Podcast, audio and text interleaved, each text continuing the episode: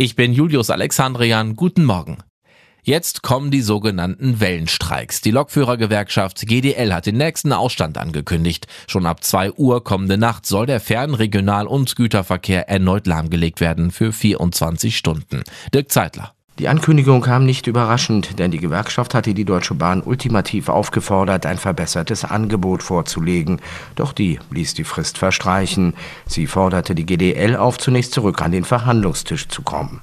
Zwischen Ankündigung und Streikbeginn liegen nicht mehr wie bisher 48 Stunden, sondern nur noch etwas mehr als 24 Stunden. Ob die Bahn in so kurzer Zeit wieder einen Notfahrplan auf die Beine stellen kann, ist unklar. Möglicherweise stellt sie auch den gesamten Fernverkehr ein. Oppenheimer ist wie erwartet der große Abräumer bei der Oscarverleihung. Das Historiendrama über den Erfinder der Atombombe bekam in der Nacht sieben Trophäen, unter anderem für den besten Film. Killian Murphy wurde zum besten Hauptdarsteller und Christopher Nolan für die beste Regie geehrt.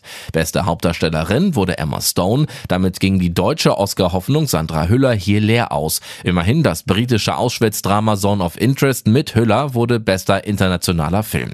Auch der Krieg in der Ukraine war Thema. Das Werk Werk 20 Tage Mariupol hat den Oscar als bester Dokumentarfilm gewonnen. Gezeigt werden Journalisten, die unter großer Gefahr die Folgen der russischen Belagerung der ukrainischen Hafenstadt für die Zivilbevölkerung dokumentieren.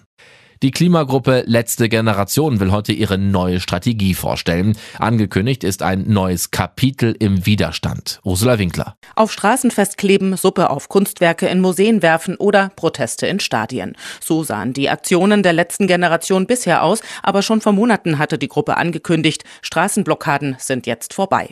Die Aktivisten scheinen ruhiger zu werden nach vielen Strafanzeigen in der Vergangenheit. Sie wollen bei der Europawahl kandidieren und außerdem Bundespräsident Steinmeier ins Boot holen. Sie wollen sich zusammen mit Wissenschaftlern vor dem Schloss Bellevue aufstellen, damit sich Steinmeier hinter eine Erklärung stellt. Dort geht es nicht nur ums Klima, sondern auch um soziale Ungerechtigkeit und die Demokratie.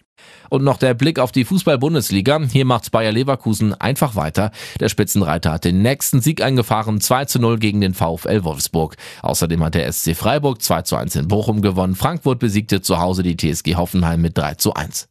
Das Wetter im Norden und Westen einige Wolken, gebietsweise ergiebiger Regen, sonst freundlicher und zunächst auch trocken. Später gibt es auch im Süden einzelne Schauer und Gewitter. Bei maximal 5 Grad auf Rügen und bis zu 16 Grad in der Lausitz.